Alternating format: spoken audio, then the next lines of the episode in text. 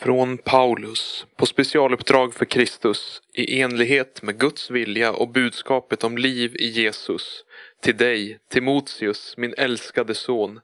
Allt gott från Gud och Kristus önskar jag dig. Så fort jag ber för dig, det vill säga i stort sett jämt, så tackar jag Gud för dig. Den Gud jag tillber med mitt liv, liksom mina förfäder gjorde. Jag saknar dig mycket, särskilt när jag tänker på vårt sista tårfyllda avsked och jag ser fram emot glädjen att se dig igen. Det ena kära minnet leder till det andra. Jag minns din uppriktiga tro. Den som jag är säker på att du har ärvt av din mormor Louise och din mamma Eunike. Och den särskilda gåva att tjäna Gud som du fick när jag la händerna på dig och bad. Håll den vid liv. Gud vill inte att vi ska vara rädda för att använda hans gåvor utan vi ska använda dem på ett frimodigt, kärleksfullt och klokt sätt. Skäms alltså inte för att stå upp för Mästaren, eller mig, som sitter fången för hans skull. Var beredd att lida för budskapet, liksom vi andra. Det enda som håller oss uppe är trots allt Guds kraft, som först räddade oss och sen satte oss i detta heliga arbete. Det berodde inte på oss, allt var hans idé. En gåva som hade förberetts i och med Jesus, långt innan vi visste något om det. Men nu vet vi. Nu när frälsaren har trätt fram är det klart som dagen. Döden är besegrad och det verkliga livet har återkommit i dagen. Allt tack vare Jesus. Detta är det budskap som jag har utsetts till att sprida som förkunnare, sändebud och lärare. Det är också upphovet till alla mina svårigheter. Men jag ångrar det inte. Jag kunde inte vara säkrare på min sak.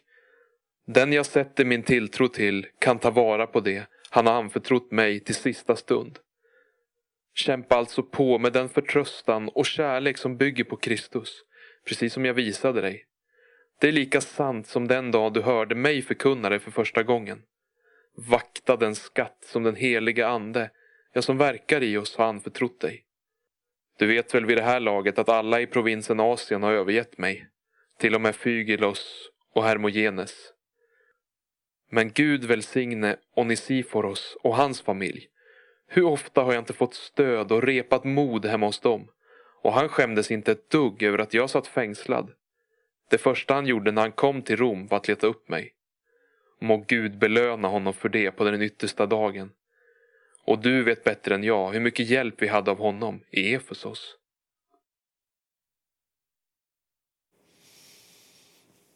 Tack Jonathan Fantastisk läsning. Det här är alltså andra Timoteusbrevets första kapitel som du just har lyssnat till. Jonathan läste från The Message-översättningen. Just den här veckan när vi nu ska tala om nytt mod och om att inte vara modlös så fick jag en riktig sån där rekyl. Ni vet hur det kan bli kanske. Häromdagen var jag så där pandemimelankolisk och modlös som jag tycker att man kan ha blivit ibland under den här perioden. Tappade helt energin, tappade glädjen, kände mig allmänt låg. Känner du igen dig?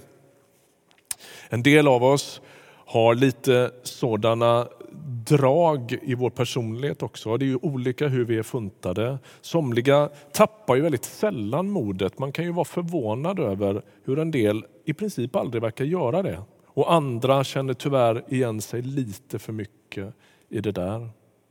Men hur vi än är funtade så verkar det som att alla människor någon gång under vissa omständigheter kan tappa modet. Timoteus, han är en ganska ung ledare. Han har sänts till Efesos som pastor och församlingsledare. Han har ingått i Paulus team av medarbetare och den gamle mentorn Paulus han håller kontakt med Timoteus via brev. Och Det verkar i båda de här breven, vi har ju två brev som är skrivna från Paulus till Timoteus, första och andra Timoteusbrevet. Och I båda de här så verkar det som att Timoteus har en liten tendens i sin personlighet eller någon slags drag av att vilja backa. Han tappar modet, han blygs och ibland när han inte borde det så liksom backar han in i hörnet och får då och då slåss mot en känsla av underläge. Eller också är det så att han får göra det hela tiden, vi vet inte det. Men inte mindre än 25 gånger i de här två ganska korta breven så uppmuntrar Paulus sin vän och medarbetare Timoteus att vara frimodig, att inte blygas, att inte backa undan utan att stå upp för det som är sant och för det Gud har gjort både i hans liv och i historien. Och det där men det är noterbart att Timoteus mitt i den liksom, det personlighetsdraget ändå står i tjänst för Gud. Men han behöver ha lite koll på det där. Jag tänker att vi ska stanna idag. Rubriken för den här predikan den är Kom ihåg vad Gud har gjort. Kom ihåg vad Gud har gjort. Vi kommer alltså fyra söndagar, precis som Ea sa inledningsvis, att stanna vid de här det här kapitlet och fundera över fyra olika saker som skulle kunna hjälpa oss att få nytt mod. Och idag handlar det om att komma ihåg vad Gud har gjort. I vers 6 så står det så här i Bibel 2000 som låter lite annorlunda än det Jonathan läste. Därför påminner jag dig om att du ska blåsa liv i den nådegåva från Gud som finns hos dig sedan jag la mina händer på dig. Och i vers 14 så står det så här. Bevara genom den heliga Ande som bor i oss det goda som har anförtrotts dig. Minns vad Gud har gjort, Timoteus. Där i finns ett visst beskydd mot modlösheten. Låt oss stanna vid det där med minnet en liten kort stund. Minne är ju en rätt så klurig sak. Paulus tipsar faktiskt inte Timoteus om att bli nostalgisk. Han ska inte leva i det förflutna eller bara titta i backspegeln. Budskapet i dagens text är inte att allt var bättre förr. Nej, det är något annat det handlar om. Timoteus, glöm inte vad Gud har gjort. Som pastor kan man ibland möta människor som krisar i livet på olika sätt. Det skulle kunna vara ett någon person som, som tvivlar på den relation man finns i. Och Det är inte så sällan som man då kan få höra någon säga ja, men jag är inte säker på att vi någonsin har älskat varann. Eller den som tvivlar liksom, på Gud och som, som, där det skakar hela det som har med trons värld att göra. Så händer det att man säger ungefär att men jag vet inte om jag någonsin har trott på Gud. Och Jag tänker att båda de där är liksom förståeliga på ett sätt, men innebär en slags onödig dubbel förlust. Å ena sidan så skakar livet just nu, å andra sidan så liksom ehm, stjäl jag det goda som har funnits i min historia som om det aldrig fanns där. Det är naturligtvis inte så när man är i en kris i livet att allt är som, har varit som det är just nu men man färgas liksom av det. Att minnas vad Gud har gjort öppnar därför minst två olika perspektiv. Så här skulle vi kunna få lite hjälp. Det ena har att göra med vår gemensamma historia. I Gamla testamentet så är den stora händelsen som kodar Israels historia mer än någonting annat uttåget ur Egypten, befrielsen från faraos slaveri. Ska vi läsa en text ifrån femte Moseboks sjätte kapitel. Där, säger, där, där, står det så här, och det är liksom Gud som, som, som hälsar dem då. Um, när Herren din Gud för dig in i det land han ger dig enligt sin ed till dina fäder Abraham, Isak och Jakob ett land med stora och vackra städer som du inte har byggt, med välfyllda hus som du inte har fyllt, med vattencisterner som du inte har huggit ut, med vingårdar och olivlundar som du inte har planterat. Och du då äter dig mätt, då ska du akta dig för att glömma Herren, han som förde dig ut ur Egypten, ut ur slavlägret. Och det är som att gång på gång behöver Israels folk påminnas om den här händelsen. Det här är den, det stora liksom, ehm, epicentrat i, Gamla testamentet. Hela deras självförståelse, hela deras identitet, allt det de är, allt det de liksom säger om sig själva eh, har sitt rotsystem tillbaka i befrielsen från Egypten. Det är de vi är. Vi är det befriade folket som Gud tog hand om mitt i slaveriet. Och så står det här om hur, här är det inte modlösheten som skulle kunna få dem att glömma, utan välståndet. Ni får ta del av saker som ni inte riktigt har förtjänat och risken finns att ni glömmer. Och gång efter annan så kommer det här påminnelsen. Kom ihåg att du en gång var slav i Egypten. När de glömmer barmhärtigheten så får de höra det. Ni tar inte hand om främlingen, ni tar inte hand om den utsatta faderlösa eller du tar inte hand om änkan som inte har någon försörjare. Kom ihåg att du var slav i Egypten. Alltså det, den barmhärtighet som har visats dem ska skärpa deras sinnen så att de inte glömmer att vara barmhärtiga mot andra. Eller när de glömmer att Gud kan göra under så får de också höra det här. Minns att du var slav i Egypten. Kom ihåg vad Gud har gjort. Även generationer som följer här sen så, så, så, så ringer samma påminnelse. Och det är ganska konstigt. Tänk dig två ungdomar i Israel på 500-talet före Kristus de var ju naturligtvis inte med vid fritagningen i Egypten. Den äger rum långt, långt tidigare, många generationer tidigare. Och ändå är detta liksom en del av deras historia. Minns att du var slav i Egypten så att du inte liksom går bort dig. I Nya testamentet så är det naturligtvis så att den stora berättelsen, fritagningen, befrielsen har med Jesus Kristus att göra. Vi minns att han kom, att han delade våra liv, att han dömdes, att han dog och att han uppstod igen. Ni vet, varje gång vi firar en, en, en nattvardsmåltid, vilket när jag satt och förberedde mig för detta så insåg jag bara vad länge sedan det är och vad jag längtar efter det.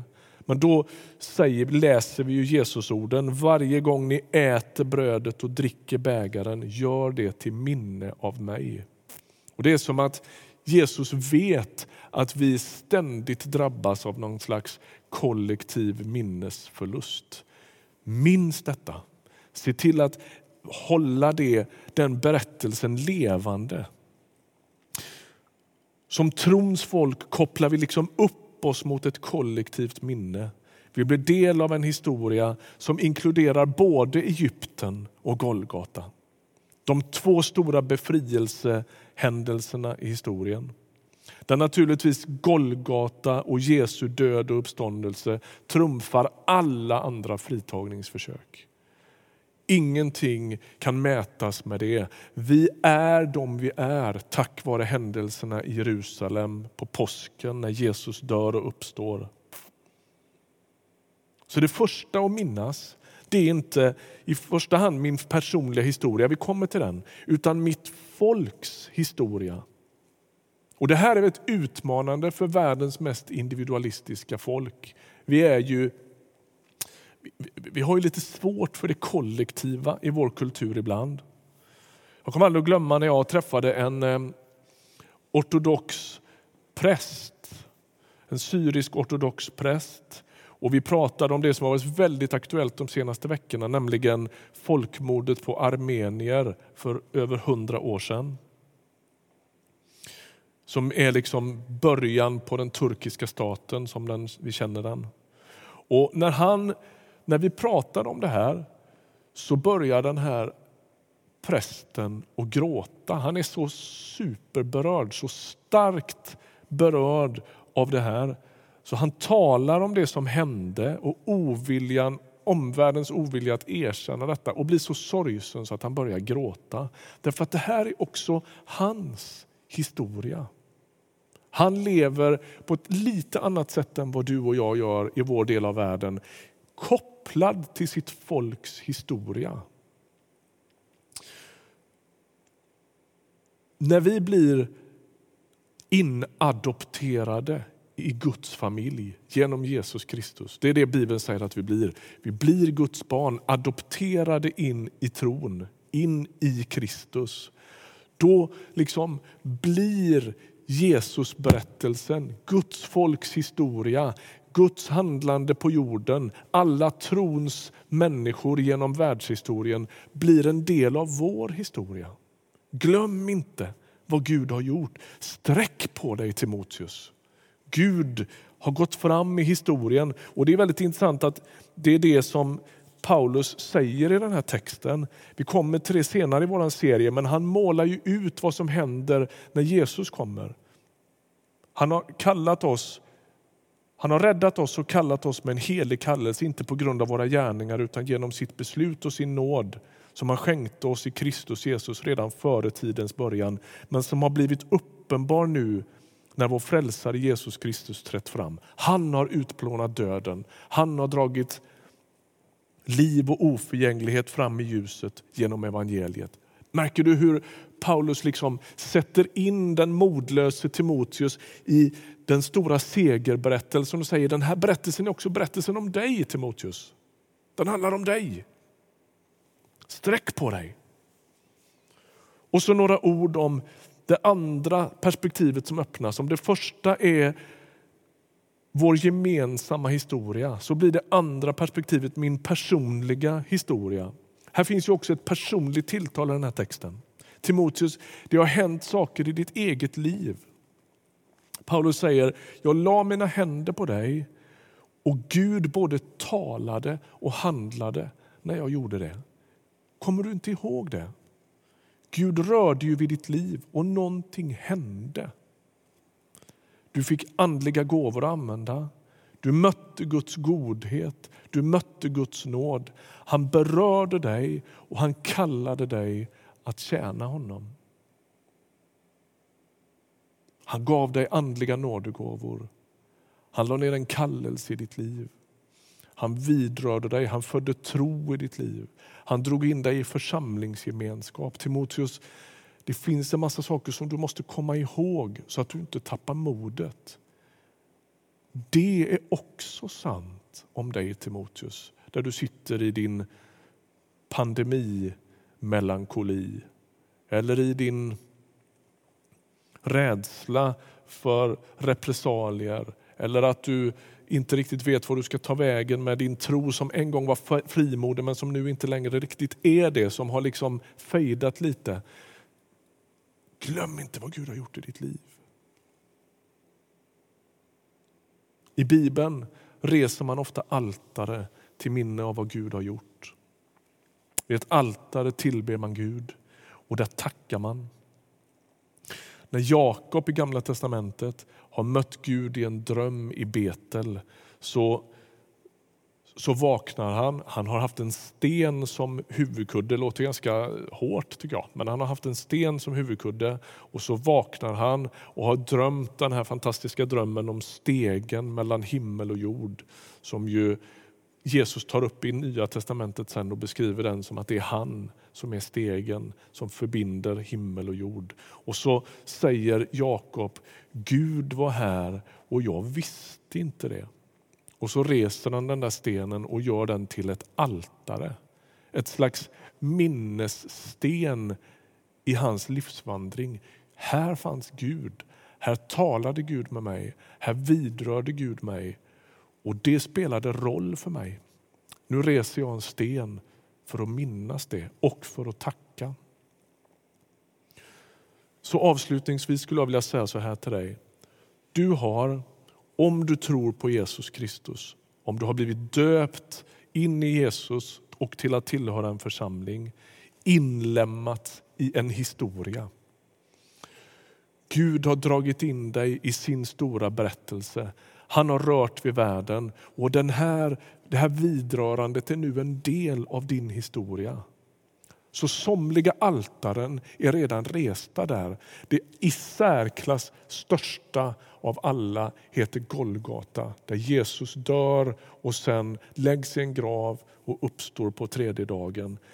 Somliga altaren i, i frälsningshistorien, de är redan där och de har blivit en del av din historia. Men om du nu skulle se tillbaka på din personliga vandring, hur lång eller hur kort den än är.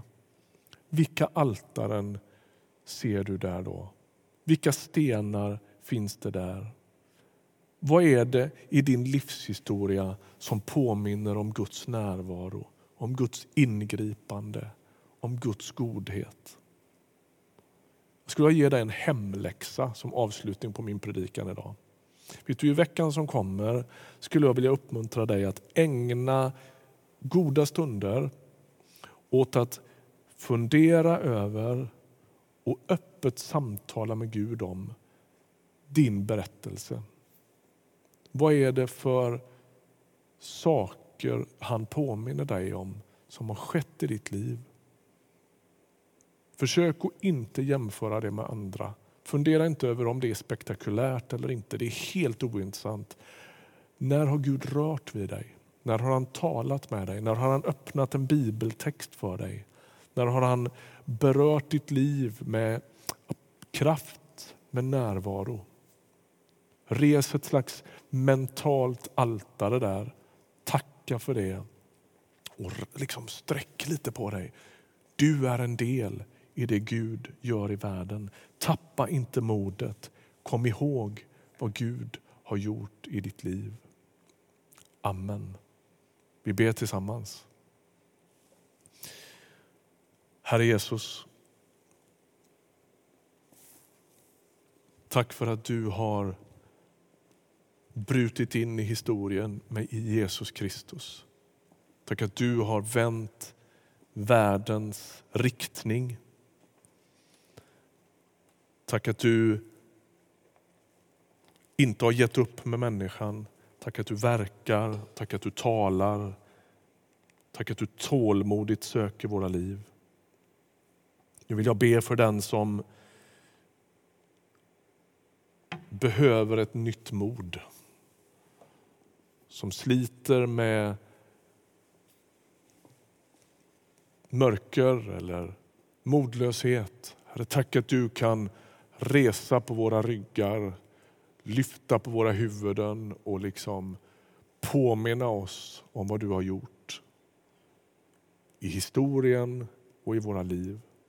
Välsigna mina bröder och systrar. Var också med den människa som inte ännu har en egen tro. Herre, tack att den personen kan få bli en del av den här berättelsen idag. Tack att du är en bön bort. Ett, en enda bön om hjälp och förbarmande. Så kommer du att vara också hos den människan. Tack att det är sant. I Jesu namn. Amen.